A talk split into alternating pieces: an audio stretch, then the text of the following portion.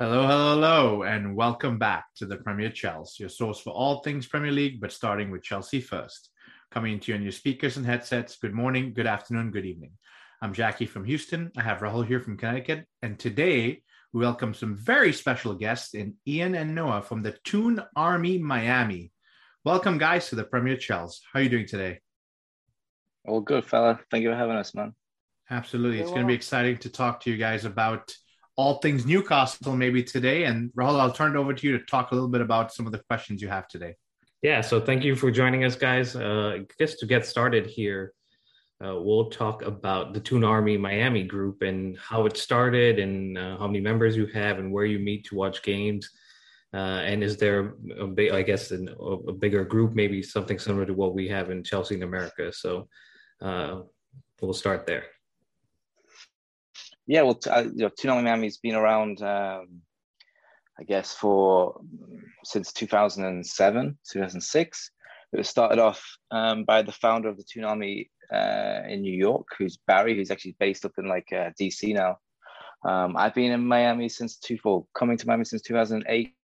Been living here since 2013. So our group has gone up and down since then. So you know, as a club, Newcastle, it's not exactly the easiest club uh, to get people excited about, especially for the last 14 years. So our group has gone from 25, 30 down to like five and then back up again and around in circles. So uh, we're probably at about 10 right now, but I'm sure that's going to grow a little bit more as we go. And yeah, we have Toon Armies across the whole country. So, um, you know, pretty much in every major city, there's a Toon Army and there's Toon Armies growing up in uh, all smaller cities now. And as uh, the club kind of grows and people start getting more involved in the Premier League. So, yeah, we're excited.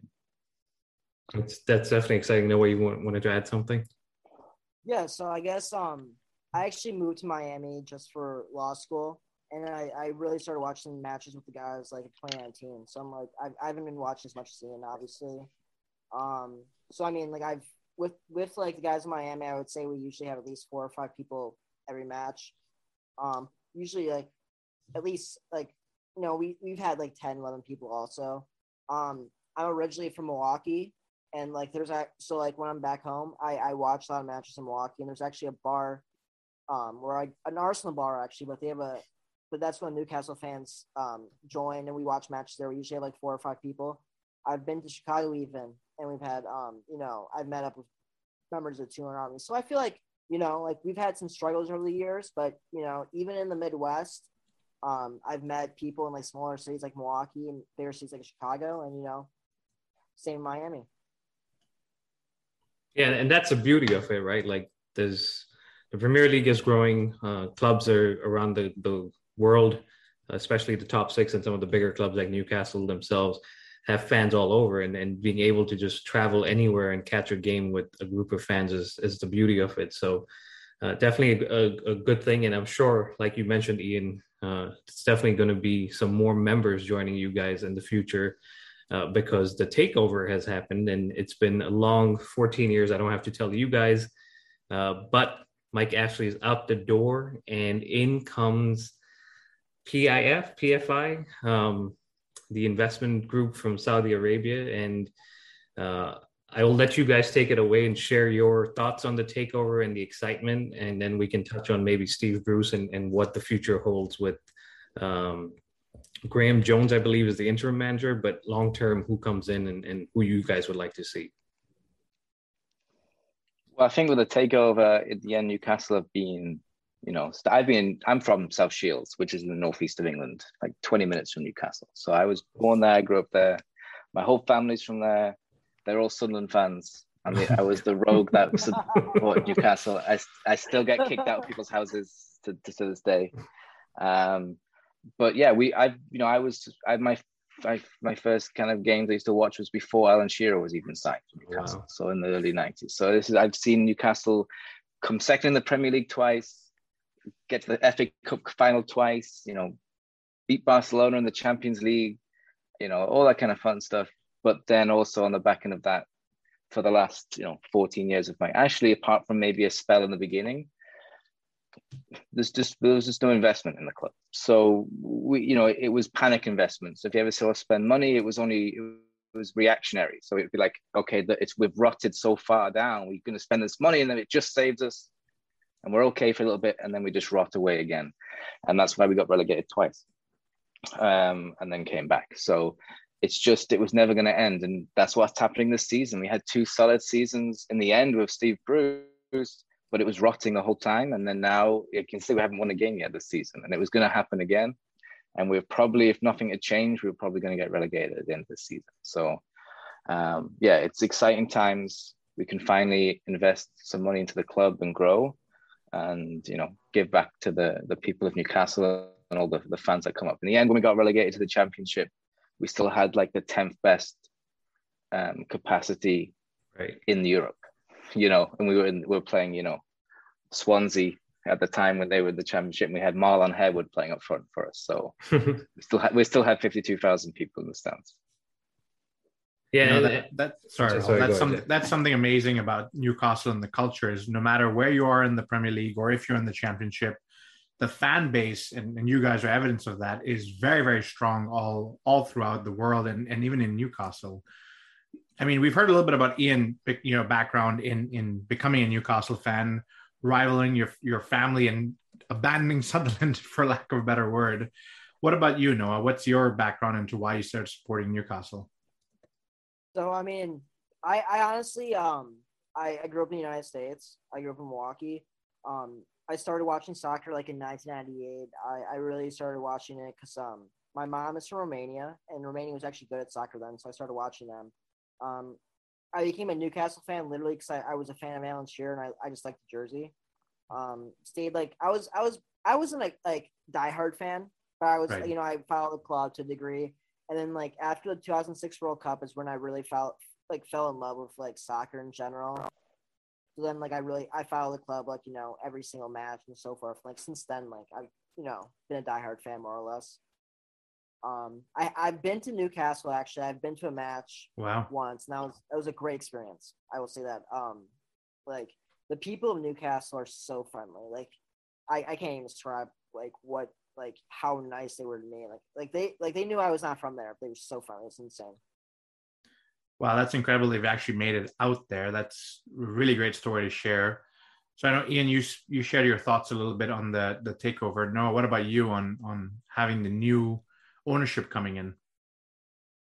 I mean, like, I feel like the biggest thing that I'm excited for is just like at least, and I mean, Ian touched on it for a little bit. It's just like having like an ownership group who actually, you know, wants us to see us, you know, make improvements, succeed, you know, like challenge teams. It's like I'm not asking for a team, you know, it's just, you know, you know, finishing first in the Premier League every year. I just want a team that at least competes. And under Mike Ashley, it was getting ridiculous. You know, like I'm not. I'm. You know, Newcastle shouldn't be competing with Norwich City. Just, just being honest.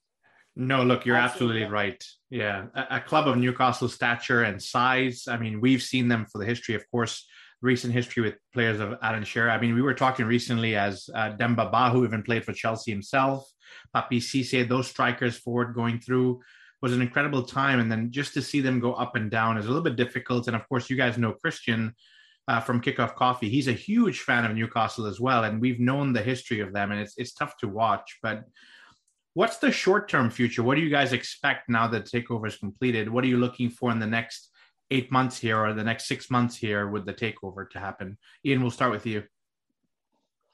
Well, we need a new manager. It's the first thing. Hopefully, I think it'll happen pretty soon. I think it'll happen after the Chelsea game, pretty much next week. I'm sure they haven't got someone already in mind. It'll be pretty because there's an international break, I think, so they'll want to get someone in as quick as possible.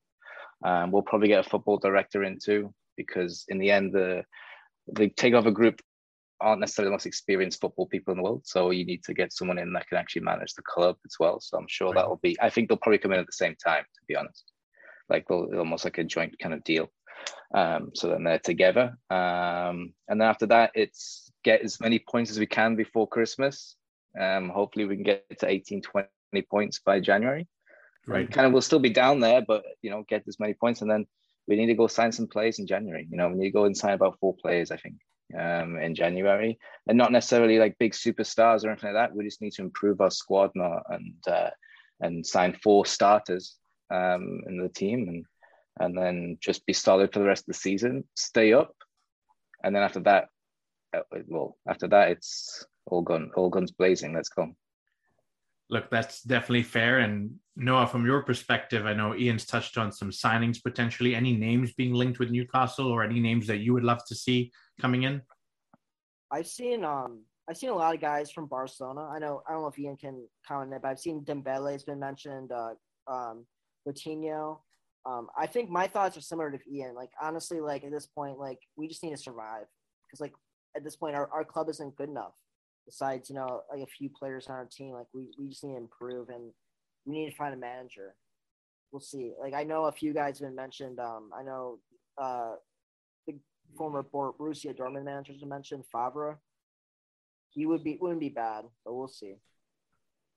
Yeah, I, I think uh, in the summer there's potential that we'll sign. If we if we stay up, we'll sign maybe one kind of bigger name player that everyone kind of knows and like, okay, it's a big signing. I think in January, I think what we'll look to do is try and raid other Premier League clubs that are like in the bottom half, improving us and, and weakening them. Right. So like I think we'll go like, you know, even if like Brighton and go take Lamptey with old Chelsea player, you know, for a right back, you know, those kind of players. We'll go, you know, you know, take off a centre back from Burnley, take off a centre back from Wolves, that kind of stuff. We'll go and get, you know, Conor Coady from Wolves. That kind I think those are the kind of players that will go. And then maybe go to like the bigger clubs like Manchester United and take away a couple of players or one player that isn't starting and is a bit upset who just needs to leave and they'll just take the money, you know, because they need it. Um, so I think that's what the target is will go because we just need to improve the team. And if we're weakening other teams around us at the same time, that's also kind of good for us right now. Yeah, and, and that's I guess like the the right strategy, right? You can't just have all big name players. You do need some of the guys that um, come in for like not the big transfer fees, but put in the work. Like like you mentioned, I love the name Tariq Lamptey. Uh, we saw him at Chelsea and we've seen him go to Brighton and do good things, and he definitely has a bright future. So, uh, bringing in players of that caliber and that character would definitely help Newcastle, you know, come out of this uh, relegation fight. Um, and then I, I, I love the guy. I love the fact that you guys aren't always saying, "Let's just go get the big player now." It's like let's build they, for they, it. They wouldn't come. like if you're a big player right now, you wouldn't come. So you might be able to agree like a fee with a Barcelona player right. or a Juventus player or whoever, a Bayern Munich player, but they're not going to sign a contract because they they don't know. Right? They don't know what's happening. Right. Yeah, like you can get those like pay for like you know money players who just don't care, but we don't need that. Yeah, you don't need that. We don't need it. So it's better to go get the experience, especially probably like Premier League stand Premier League experienced players you know, like even like, like a award, you know, Ward-Prowse from right. from Southampton or a Sarr from from Watford, those kind of players that have played in the Premier League, and you can go spend some money on them, yes, but they're not like necessarily superstar names unless you watch the Premier League, but they're still going to improve us. So, and then in the summer, then it changes, and then the next summer it changes again, and then it, it builds up from there. And I'm sure there will be in the summer you can get people for free. That's also right. You know, those people that the contracts are up and you can go okay well we can offer you a lot of money on your on your wages because we haven't paid anything for you um so yeah we'll see we can spend a lot of money in the end we can spend a lot of money in newcastle are a profitable club we haven't made a loss apart from covid we can go out and spend 200 million every year and yeah. still without without any new sponsorship deals from saudi arabia we can yeah. still spend 200 million a season and not get into financial problems with the Premier League because we'll spread that money. It's not like when you spend 200 million on players, you're not really spending 200 million like up front. Right. You're it's spreading over it over five years. So really, when you're spending 200 million, you may be only spending 120. And then you were also making money from selling players on and and our sponsorship deals and and, and so and so on. So I wouldn't be surprised if they spend 100 million in January and then do it all again in the summer. And, and I guess that's that's credit to maybe Mike Ashley for for keeping the the club in a position that at least benefited him, but now benefits Newcastle and the new ownership group. So, well, what he did, I think, what he did in the end, it wasn't a good way to run a football club to win anything, right? But it was a good way to run a football club to make it something that was easy to sell, right? And and and like you know, because if Newcastle was run in a different way, some other club would have been bought today. So um, yeah, so like in the end, he, he I don't think he was going to keep the club for very long anyway. He bought the club, I think, to have it and flip it. Right. And it didn't go very well at the beginning. We got relegated, and then the flip doesn't happen, and then now he's kind of stuck. So he's trying to not spend as much money because every money he spends is costing him less money when he flips it. So I think he he I think he, he was idea like I'm gonna keep it for five years, stay in the Premier League, get some players, flip it, make a hundred million, and go, you know, buy another supermarket or whatever, you know. And that just didn't happen for him, and and then he was stuck with it, you know. Yeah. Yes, yes, yes. But exciting times for you guys, and and you know, Jacky and I kind of went through something similar. You could say of a lot of years ago with when Roman Abramovich came in. Um, so, wishing you guys all the best and all the success that comes with it. Uh, and we'll definitely be watching and with the keen eye to see who you get around uh, in terms of players, and hopefully you don't come around to our club uh, to pick up some of our guys. But uh, let's move on to the game, which is coming up this weekend. It's Newcastle against Chelsea. Ian, you touched on it. Uh, it is the 10 a.m. kickoff here on the East Coast and in the U.S. and it's a game for Jacky and I where a couple of weeks ago we would have said, no, I think we win it, but we just don't know what to expect. Uh, Newcastle came out firing against Spurs in that first game, uh, and you know we got a draw last weekend against Crystal Palace. Uh, so it's I, I, can't predict it. I don't know what to expect. I, I would say we would win, but uh, before we get into any predictions, anything, just touching on Newcastle's, like you guys have mentioned, nine games played, no wins so far, four draws and five defeats. Um, most recently, drew with Palace, like I mentioned. Chelsea, on the other hand, nine games, seven wins, one draw, one defeat, uh, sitting in first place. So almost top of the table versus bottom of the table. But we know uh, with Newcastle at home, the atmosphere is going to be rocking and anything can happen in the Premier League. So uh, let's get into a slight quiz we have prepared for you guys. Uh, it'll be Ian and Noah from Newcastle uh, going up against Jacky here from the Chelsea side. Uh, so the way it works is I will read out the questions, give you a couple of options. You guys pick it, pick the right answer, and if it's right, uh, you get a point. If not, we move on to the next one. So I have four questions each uh, for each side. I'll go Newcastle first, Chelsea, and back and forth like that. So starting with um, Newcastle, the last time Newcastle beat Chelsea was in January of 2020. Who scored the only goal in the 94th minute? Was it Miguel Al- Oh, oh. oh.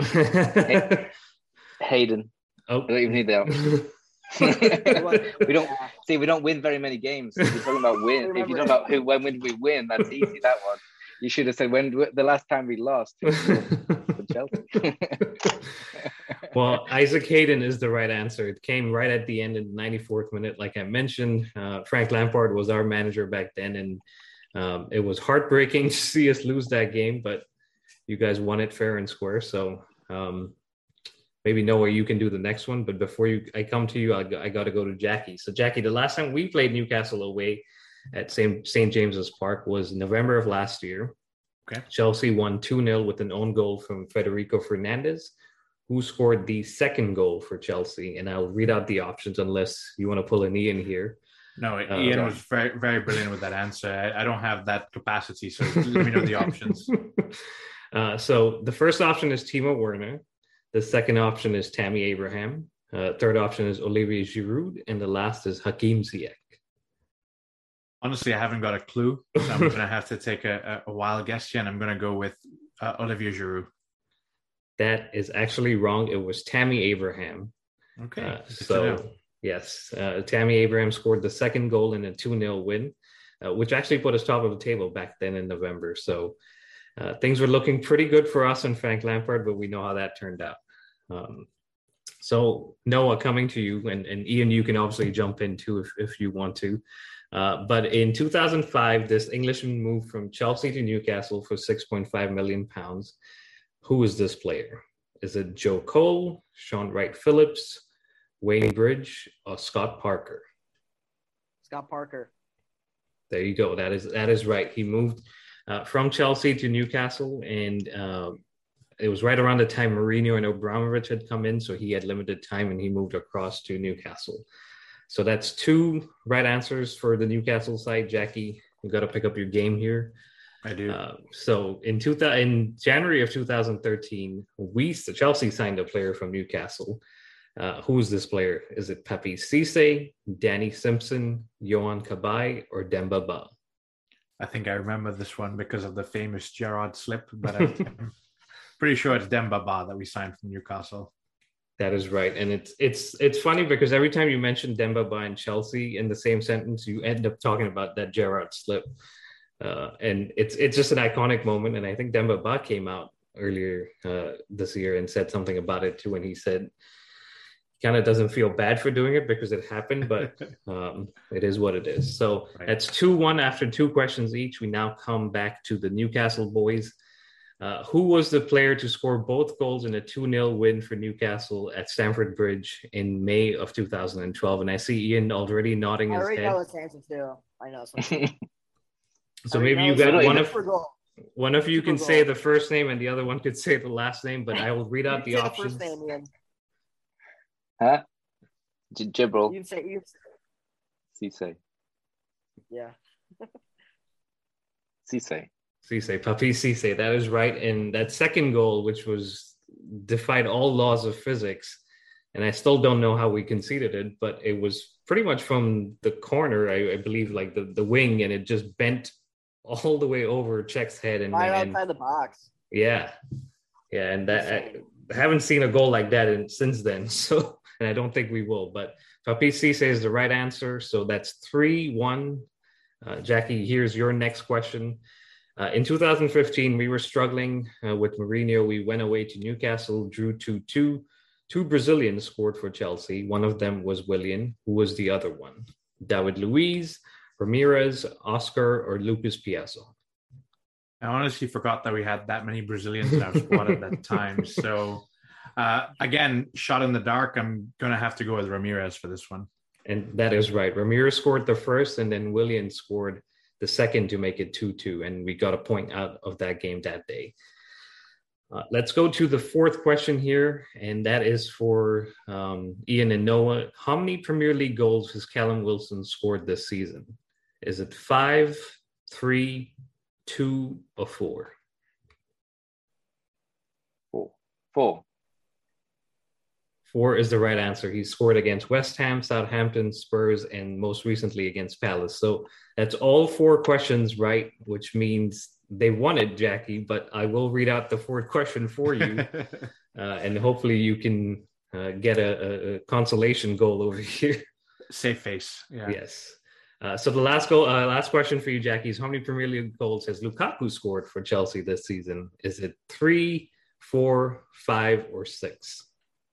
in the Premier League. In the Premier League. I'm going to say three. Three is the right answer. He scored against Arsenal on his debut and then twice against Villa. Right. So it ends 4 3. The Newcastle boys win. And if that's kind of an indication for the game to come, we're in for a cracker. Uh, we'll probably be, we'll definitely be sad, but you guys will be, will be happy. And, and maybe Graeme Jones will get hired full time. Even if he wins 5 0, I don't think he'll be hurt. but let's come back to the game, guys. So, in terms of predictions, starting a lineup, um, I'll let you guys maybe share your thoughts on Newcastle and who you think will start, and Jacky and I can kind of run through who we think plays for Chelsea.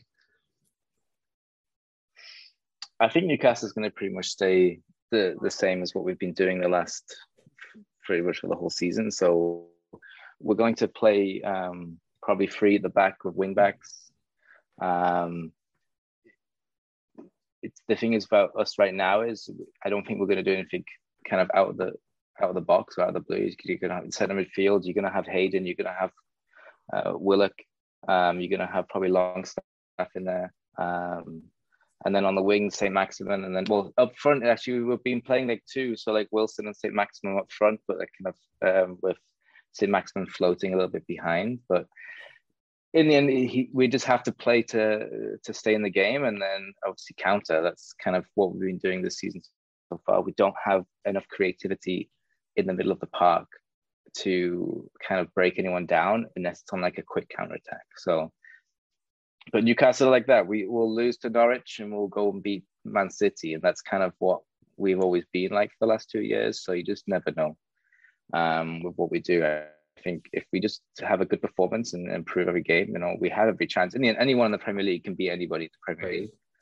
Um, there's just more chance Chelsea win at the weekend. But no, we can definitely come out, especially if if you know St. Maximin and Wilson are on top form, they can score against anyone in the league. So um, uh, as long as we're solid defensively, I think you know it's going to be a tough game for both teams.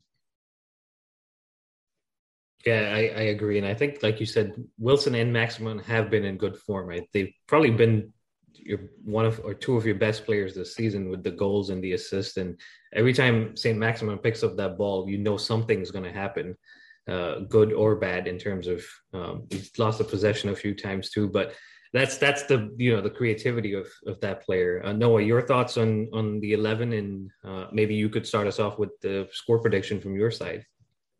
Okay. Well, I mean, I more or less agree with Ian. Uh, I think that um, my biggest concern, at least with Newcastle, is just our defense. We've, we I think we've given up the most goals entire season in Premier League. So I mean, I think we're really just gonna more or less do what we've done all year: stay three in the back. The wing backs will, you know, I'm, and more or less, you know, play five more or less against Chelsea because you guys are just gonna control the ball and just try and get, get you know, get lucky on the on the counter attack and hope that Saint Maximin and uh, Callum Wilson are able to create a goal. Um, regarding my prediction, um, I think I think Newcastle will keep it close for a half. I think it'll be like 1-0, 1-1 at halftime. But I think Chelsea will pull ahead in the second half and win uh, 3-1. That's my prediction. That's that's. I mean, it's it's interesting that you know Newcastle pretty much played this similar system to us, at least with the three uh, defenders and the wingbacks. Uh, and usually, when teams have matched us, we've we've at least from the Chelsea side found it difficult to break teams. So it's going to be interesting to see uh, how that plays out. Uh, Ian, from your side, score prediction. I think it's going to be Hayden in the 94th minute with a, a, header. No, I, I I think it depends. I think if we go down a goal, we lose. Um, I think if it's second half and we're still a draw, I think we'll win. I think it'll be one. It'll either be one 0 to Newcastle, um, or we'll like we'll lose three one or something like that. But um, I think if it stays tight, I think if we get into like the 60th minute and we go goal up or something like that, we'll just we'll just park the bus. Yeah. And then Chelsea will get frustrated and it'll, it'll be hard for for them. And then at that point, you'll start attacking, and we may get another goal. But I think it's just a case of it has to get to that point, and to get to that point, it's not exactly easy to get to that point, um, especially against uh, a team like Chelsea right now. So, uh, but we'll see. I think yeah, if Chelsea go a goal up, uh, especially early, I think the, the, game will be dangerous for Newcastle because we'll have to then start attacking and leaving our uh, pretty poor defensive t- players right now um, in a lot of trouble. That's fair enough. Jacky, how about from our side? I, I mean, Mendy and goal, back three kind of picks itself with Rudiger, Silva, Azpilicueta. Uh, I think our biggest issue here is who we play up front with no strikers around. Uh, and I think that kind of plays into with Newcastle's favor because uh, we have Kai Havertz who's been playing that role, but uh, coming up against uh, away, especially to Newcastle um, team that's trying to prove something that could be a, a, an area where we maybe lose the game or drop some points. Yeah, you know, you said it perfectly. I think Kai Havertz, even though he's the only one that can play up top, does tend to struggle when teams are physical with him. So, yes, Newcastle doesn't have the best defensive record in the league, but if they can bully him a little bit or push him around, we're effectively playing without a central focal point. Now, Chelsea have done well with a false nine, so they can move things around. But again, it's it's just like the two gentlemen touched on, if they can really hold on for that first half, it gets a little bit difficult. And look, we're playing at Newcastle. We know the stadium is loud, it's proud, it's exciting.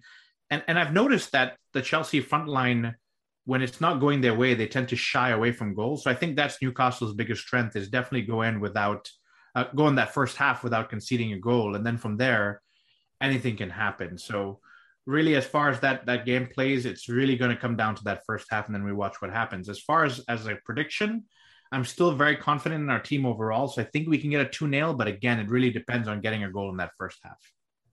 Yeah, I agree with you. And and there's one player that I you know I'd like to bring Ian and Noah in on too because we all we all live here in the U.S. and that's Christian Pulisic who hasn't really featured much for Chelsea. He played one game, which was the first game this season, and then been kind of injured with COVID and and just not gone for him. Finally, he's back in training.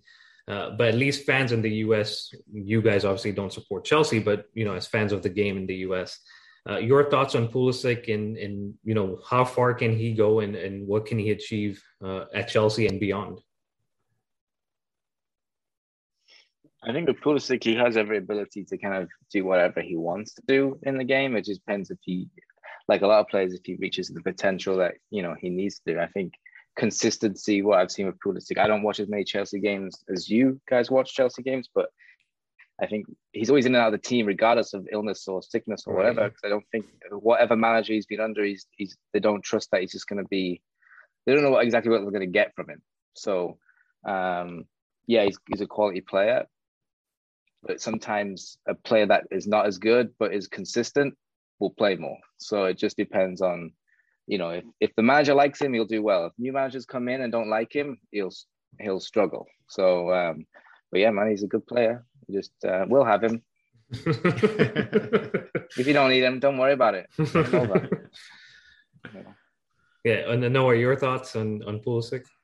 Well, I mean, I'll be honest. Like my thoughts on Pulisic are primarily based on watching the U.S. men's national team because I'm I'm I'm a fan of that team. Yeah. I mean, he, I I agree with you, and I think he can play it. Like, I just think of him as consistency. I mean, if the U.S. men's national team, I think like he's been hurt like he hasn't been playing as much, obviously. So I think he's had to have some. He's had some health issues, but I think of him as just consistency and just getting on the right team. I I think he can play. He has so much potential. Yeah. United States first like guy who I can I think can like really play on any you know any side if he you know he's in the right right state of mind. I think for me actually, do you know a little bit he reminds me of not as a player but as his like injury problems is like a Callum Wilson. Callum Wilson is a top quality striker. If he was fit all season for every single team he played for, he already like he said he scored he scored four goals a season in six games. Right. So yeah, yeah. So he he'll score. He would score a lot of goals for any club if he was fit. And Pulisic's the same. It's just he's not play, doesn't play enough.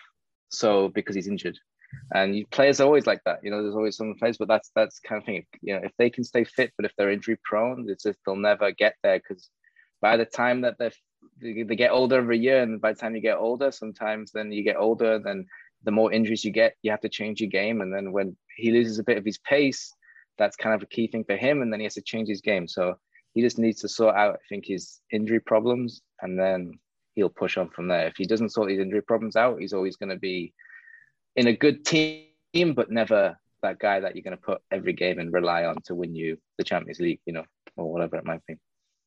Yeah, and that's very good analysis from from both of you on him. For us, we've we've watched him, we supported him, we wanted him to play a lot more, and like you said, Ian, for some reason or the other, even when he is fit, he's kind of in and out of the team, and that could be down to just the managers managing his fitness and his injuries and his playtime. But um, he is back, and I, I brought him up because I think for my score prediction, he is going to make a difference. He is going to come off that bench, hopefully, and and and make a difference. Uh, because I do think Newcastle will make it tight. They will hold on, like you guys were saying, till the 60, 65th minute.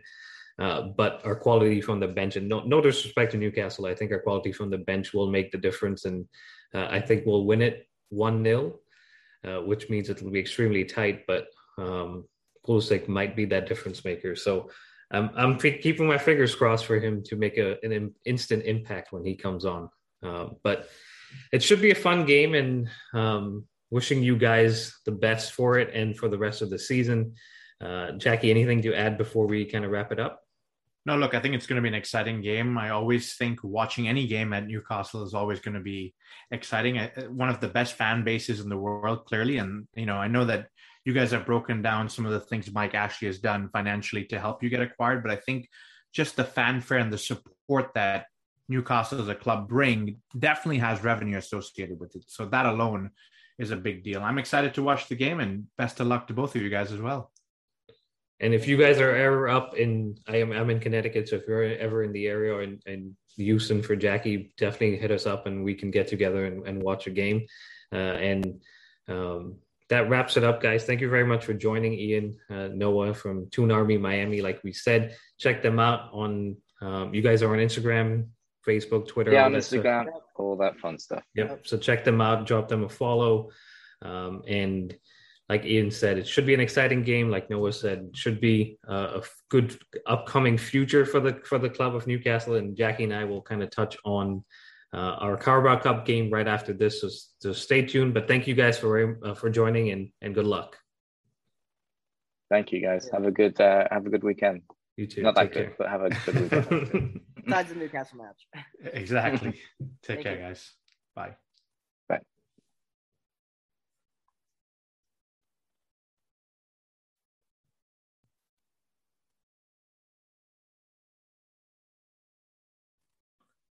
All right, Rahul, should we get back into the Carabao Cup review now that we just went through? Yes, the Kepa show. Is that what we're calling it now? so, why don't you take us through the starting lineup that played the game? Yeah, so like I said, Kepa started. Uh, Trevoh Chalobah started in that mid uh, central mid no, yeah. central defensive uh, position where usually Christensen or uh, Thiago Silva play. I think Christensen picked up a, a facial injury or something right before uh, the day before, so he missed out. Reece James comes back in mm-hmm. as our right-sided center back, and Malang Sarr, like we had predicted, gets the game again at, at that left center back position. Hudson Odoi filling in at the right wing back. Yep. Uh, he's kind of back into the position where he started under Tuchel. Kovacic and Saul uh, in midfield. Marcos Alonso, captain for the night on the left wing back. Hakim Ziyech, Ross Barkley, and Kai Havertz. Yeah, and I was interested to see Ross Barkley. I think I actually called that he was going to start that game. He's one of those players that I, in the beginning of the season, I didn't think he was going to hang around, but either due to no loan or we have a lot of games this season, he ends up hanging around. So good to see him on there. And another one is Callum Hudson Odoi. I know we've talked about him wanting more game time. He's not always going to get in this preferred position. So I think it's interesting that he did get to play at right wing back and maybe show what he can do over there. Yeah, and I mean, I personally prefer him playing in that left wing position yep. where he eventually moved up in in this game. But uh, you know, right wing back is is an option for him, and he has done well in it. When, like I said, when Tuchel first came in, but uh, first half we doing pretty well. Southampton came out with a plan, and and that was to press us high. They kind of matched us in terms of formation with the back three with two wing backs, uh, and they made it difficult for us. But we did have our chances, and one player that we do have to talk about who eventually gets the goal is Kai Havertz. Uh, he may have listened to our last episode and, and decided to show us what he really is capable of because this was a whole different player in this in this game.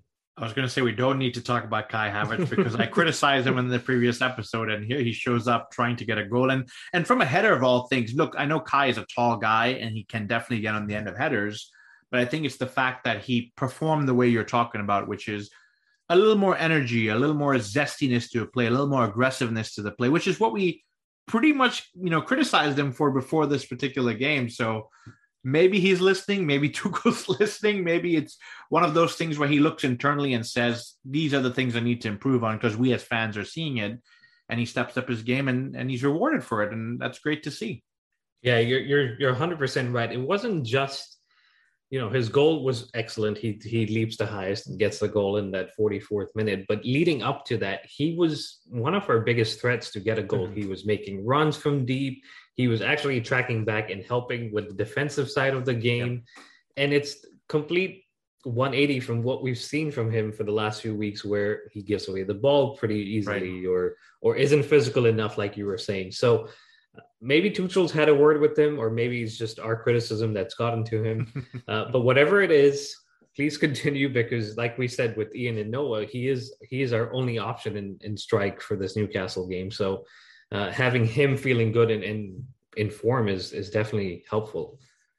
Yeah, and I think that's key. Whatever is causing him to for lack of a better word, wake up. I think that's what he needs to continue doing. Whether it's Tuchel screaming, whether he's looking internally, whether the fans are making noise on the internet, it doesn't matter. I think he as a player needs to just continue with his form and continue with his energy. We have to rely on him for at least two or three more weeks based on some of the feedback that's coming out of the camp, which I'm, I'm not upset about at the end of the day. I think that if a player deserves their chance, they deserve their chance. Now's your time to take it. And so if this is one of the games he can take it in, why not? Just keep going for it. I agree. And the other player we've got to talk about is Saul in midfield mm-hmm. here he's come in on loan. We've spoken about it and made his debut and wasn't that good. Got taken off right. at halftime. Made a, a, second appearance with Chelsea in the Carabao Cup against Villa.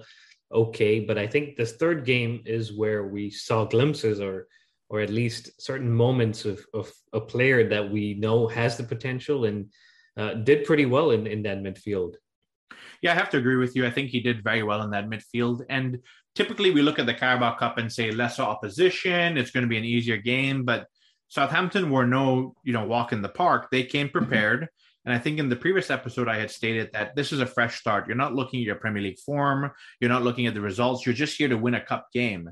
And so they came with no fear. They played really, really well. They pressed us really, really well. And of course, we'll talk about the result in a few minutes. But the point I'm trying to make is that it was a tough game for Saul, and he really stood up to the challenge. He did, and he had a bunch of headers on goal on the, yeah. the attacking side where he could have gotten himself a goal. So it was good to see. And I know we had expected Loftus Cheek to start. He picked up a knock, I believe, in that Norwich game. Actually, that's why he missed out.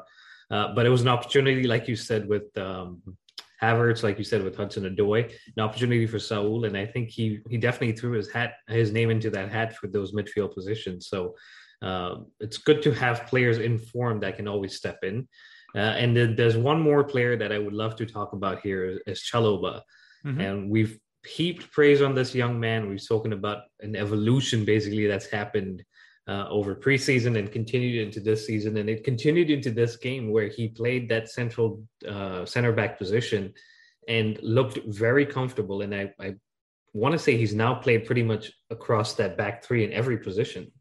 Yeah, and the risk of repeating myself, I think that's that's exciting because you talk about Thiago Silva, that's 36 now, and I hope he plays for another two, three years. But you know that's never going to be the case with age catching up, and of course with Chalobah putting pressure on his shoulders. You talk about Rudiger that potentially may not sign a contract because he's looking for bigger wages. And so it's refreshing to see Chalobah step into that right, not right wing back, but right center back position, that center middle center back position, and maybe even the left back center back position and, and he's making it his own. He's not making mistakes. He looks confident. Tuchel really has a headache on his hands, and it's a good headache, Rahul, because it's do I continue to appease the youth and let Chalobah play more and more and more, or do I just say, hey, look, you've proven to me what you can do. Just take your time, buy, you know, bide your time. You know, in the next six months, maybe even next season, you might become the first team center back. Whichever position you end up playing, you might end up becoming one of the first choices for me. Yeah, and I, I think Tuchel's done a good job with man management, with keeping players on side, like they say. Uh, you know, just letting people know when they're going to be playing, when they're not going to be playing, and why. Uh, and I think he's done exceptionally well with with Chalobah, with Malang Sarr, and some of the other younger guys that are coming through. Uh, you brought up, and I don't want to go off top topic yet, but you brought up the contract situation with Rudiger and Christensen. So well, let's come back to that. Uh, but the second half comes around and we do concede a goal and it's 1 1. Um, and we kind of an easy goal to give up, you'd say. Yeah. It, it, those are the things that I think we lack a little bit of concentration in. It was very early on in that second half as well, where we come back and, and I know Tuchel's come with a message, and, and I can only assume the message is do more of the same. We weren't horrible in that first half. We weren't necessarily controlling the game per se, right. but we were good. And it's one of those things where we come back and I think either we lose focus or someone's not paying attention for a split second. And those are the things that not I don't want to criticize this game too heavily, but those are the things in the season overall where I've said sometimes it's a game of two halves where a split split second of not paying attention gets you into hot water. Yeah, and, and that's what happened. That's that's the quality of the opposition and the quality of um, this competition where you can be punished, and, and we were punished. And uh, one nil coming into the second half turns into one one, and Southampton honestly did turn it up a little bit in that second yeah. half and had their opportunities where we had to rely on Kepa, and he came up big. And we will touch on him as we as we as we move forward. But um, he did well. I think we we held off uh, the Southampton pressure, and ourselves went ahead and tried to make some uh, positive impacts on the other side. Mason Mount came on, Chilwell came on. Um, I'm forgetting who else came on, but those were the two that came on, and it was interesting because Chilwell came on and played right wing back because yeah. we moved Hudson-Odoi to to left wing, and um, is that something that you know if, if, it comes down to it we may end up seeing chilwell and alonso be in the same game. It's possible. I, I don't know if that's going to happen a lot. I think maybe with injuries that may happen during the season or Azpilicueta is 33 going on 34 so not saying he can't play many games but to balance the team out Reece can play that right center back position as we as we've seen and and you know, Chilwell didn't do terribly. I, I, he's he's natively looking for the left side of the pitch, so you see him coming in quite a bit, but he didn't do so bad. So I think that's something we'll see more and more of. I think what I want to talk about for a few minutes, maybe not too much off topic, is Ross Barkley and Hakim Ziyech. I think both are good players. Both have proven on instances, maybe that's the right word, proven on instances that they can unlock a game and perform well these are games that I'm expecting them both to step up in. And, and again, we criticized Kai Havertz in the previous game, so I'm not here saying let's criticize them to the fullest, but I, I expected a little bit more of them. And the fact that those two who don't get the most game time were pulled off maybe is a sign that Tuchel's giving a message or saying the same things we're noticing is you need to step up to another level now. And you're right. He said that already for for Hakim Ziyech, where we touched on it. I think an episode or two ago that he came back from injury. He's fit, but he feels like he's still holding back a little bit. Uh, and even though he gets an assist in this game for the Kai Havertz goal, there wasn't that much more that you could say. All right, I, you know, this is why I see Hakim Ziyech should be in the starting eleven in the Premier League or the Champions League. He's turning into a squad player, and not a bad squad player to have. Of don't course, don't get no. me wrong, but uh, you want to see a little bit more from him. You know what he's capable of. You know we've seen it with Ajax, and we've seen glimpses of it with Chelsea. But yep. for some reason or the other, it's just not happening. And it could be just the system that we're playing. I think he flourished a little more under Lampard. Uh, his best game under Tuchel, I'd say, would be in that FA Cup semifinal when we beat um, Man City. Man City, yeah. And so it, it just simply could be down to him just not being you know, and good in this system, and that's fine. But when you look at some of the other players, and we touched on Pulisic earlier, he's coming back. When Lukaku and Timo Werner are coming back, and that just pushes the like, further down. And for him, that's got to be disheartening because you want to be playing all the time. And Ross Barkley, like you said, I think a loan move should have happened. It didn't. And he's getting the time, but I think eventually he knows deep down that his future lies away from Chelsea. And, and sometimes you see that in, in the performances. Yeah, and, and not so much about Ziyech, but with Ross Barkley, if your future lies away from Chelsea, you're going to want to take these opportunities to almost put yourself on display, playing for a loan move or playing for a transfer where you're hoping somebody will see the value in you. And, and again, I do see the value in Ross Barkley. I think he's one of those players that on his day and in specific instances can be a, a key to unlock any defense. He did it a few weeks against Southampton, actually, right. which is where you hope that you know they can they can show their true colors and their true value. But again, I don't want to criticize too heavily. Southampton were very good. They were very tight, uh, very opposite to Norwich, who were almost loose and fluid. So it's good that they learn from that and kind of take take those options and move forward.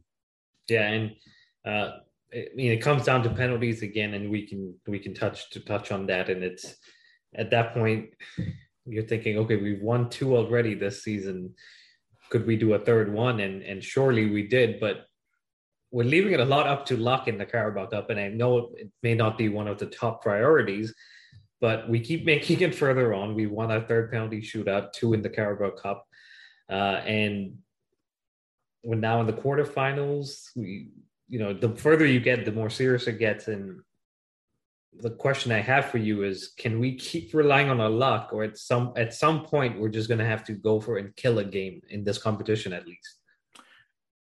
the way you ask the question is actually very brilliant because I think that yes, we can rely on our luck in this competition because this competition, while I, as a Chelsea fan, and many Chelsea fans want to win it because I love winning and I love seeing Chelsea lift a trophy, it's not necessarily the priority of the season and, and the highest priority trophy that I'd like to win. We've been using the Carabao Cup, especially over the last, I want to say five, six seasons, to, to rotate team players, to give some of the other players a chance to see some youth come through. But I always go back to one of our first seasons when the Carabao Cup was the Carling Cup, and Mourinho said, it's a chance to win silverware very early, very early on in the season and set the tone set the expectation, almost change the mentality of this is a winning club. So the way you ask the question is, is, a very smart way because yes, we can keep riding our luck, but at the same time, I want to see us win games and kill games because I want to set that expectation. We've won something. I think the, the finals somewhere in January or February. Win it then, and it sets the season towards that final stage of the of the year where it's you're now in the Champions League, you're now in the FA Cup, you're towards the end of the Premier League, you've already won something. The confidence continues to grow. And that's really the way I see it. And and that's a great point. And I let's touch on the penalties, but let's table that point because I want to bring that point up again when we talk about Man City. Right. Uh, so for our penalties, it was Kepa making a save off of uh, Theo Walcott, which put us in the game. Mason Mount comes up and misses. So that's 1 1. We had scored the first one through Alonso.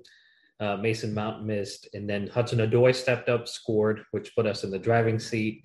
Uh, I can't remember specifically who scored for Southampton again, but they did end up missing one more through uh, mm-hmm. Smallbone. And I personally didn't know who he was until this game, but from everything I've read and seen, he came back from a long-term injury, torn his ACL. This was mm-hmm. his one of his first games back, and for him to step up and say, "I'm going to take this penalty," credit to him.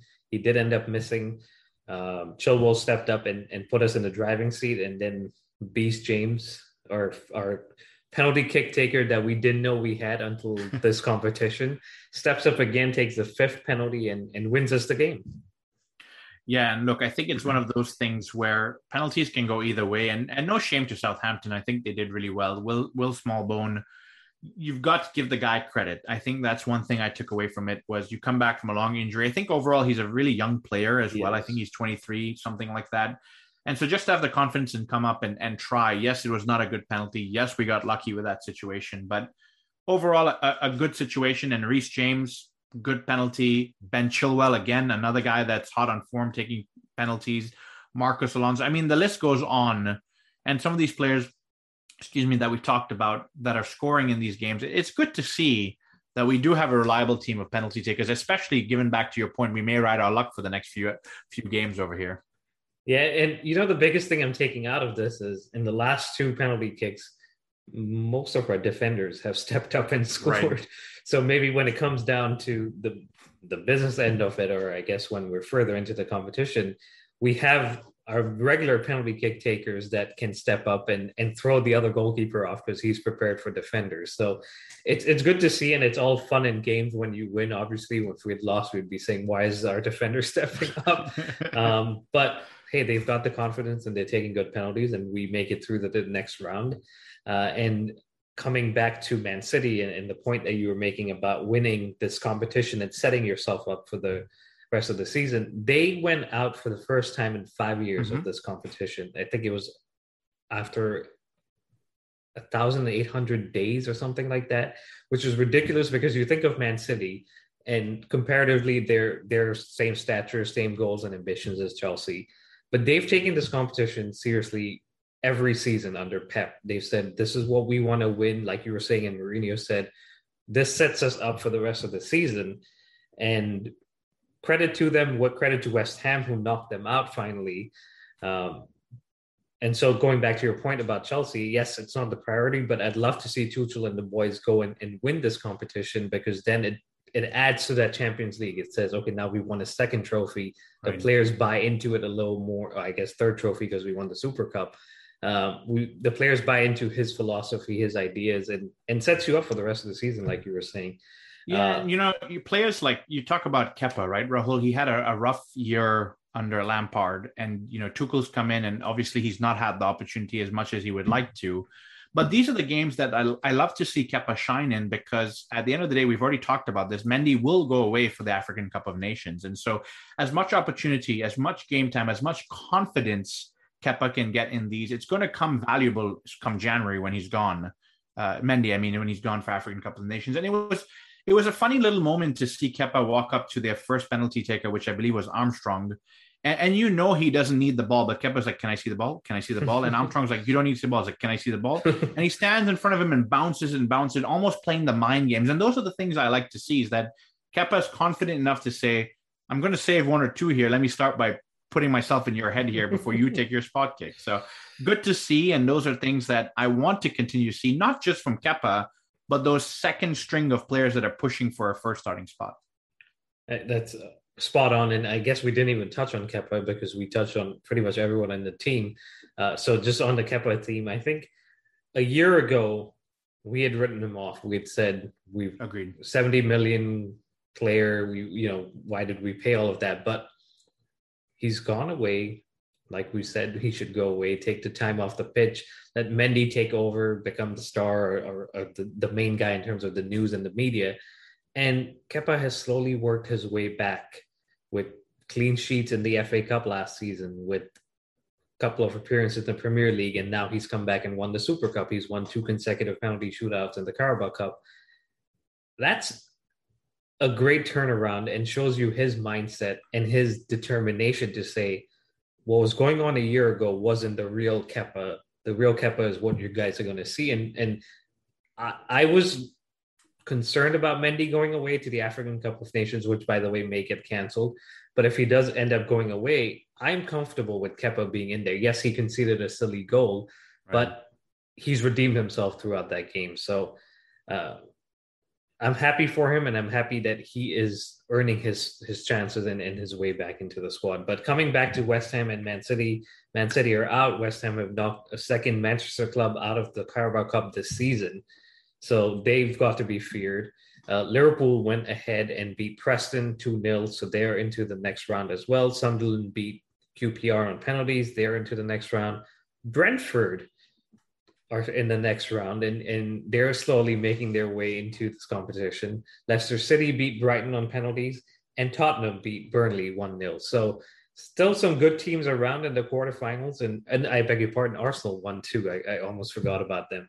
Uh, so, it's Arsenal, Chelsea, Spurs, Brentford in, in the quarterfinals. That's four London teams. And then it's Leicester, Sunderland, uh, Liverpool, and West Ham. Sorry, five London teams. Yeah. so my question was who do you want in the next round? Look, I, I, think it's always a tough question because the easy answer is to always go for quote unquote the weakest team.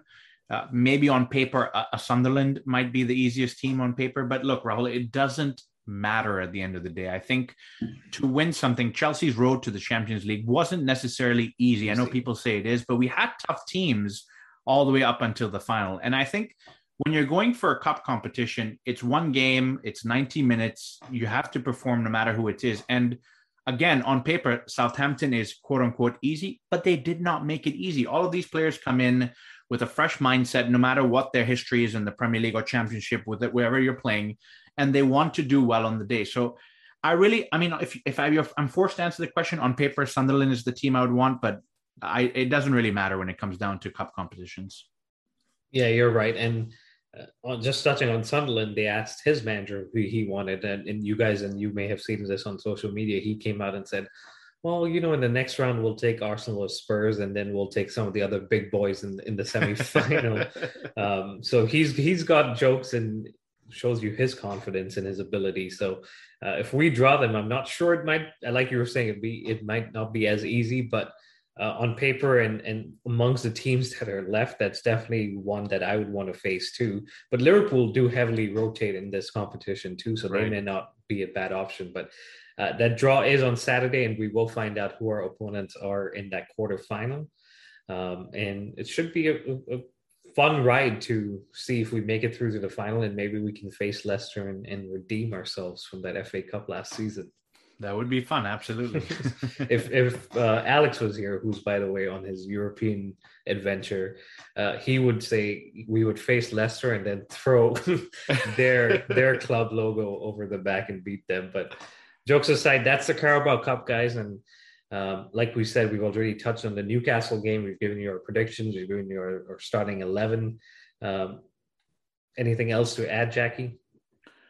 It's been a good couple of weeks here. I think we're in decent form. Yes, we've made some of the games a little more difficult than need to be.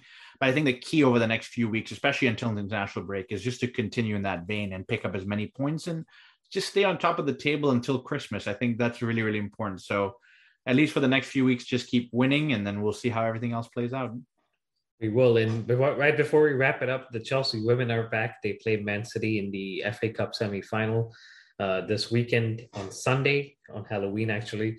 Uh, so that should be a good game. And if they win, they'll make it to the final. So wishing them all the best. And uh, may they go on to win last season's FA Cup this season. Uh, but that wraps it up, guys. Thank you very much for listening. Please continue to subscribe, like, and follow us. It's at the Premier Chels uh, on Google, Apple, Spotify, and Instagram, and on Twitter, it's at Premier Chels. Uh, and as always, send us your feedback. Please leave us a review on Apple Podcasts. Uh, and it, please go drop a follow for the Toon Army Miami guys as well. Uh, and we will be back later this week to do a Newcastle review. And then we have Malmo coming up next week in the Champions League. So we'll look forward to that. Uh, but until then, stay safe and up the Chels.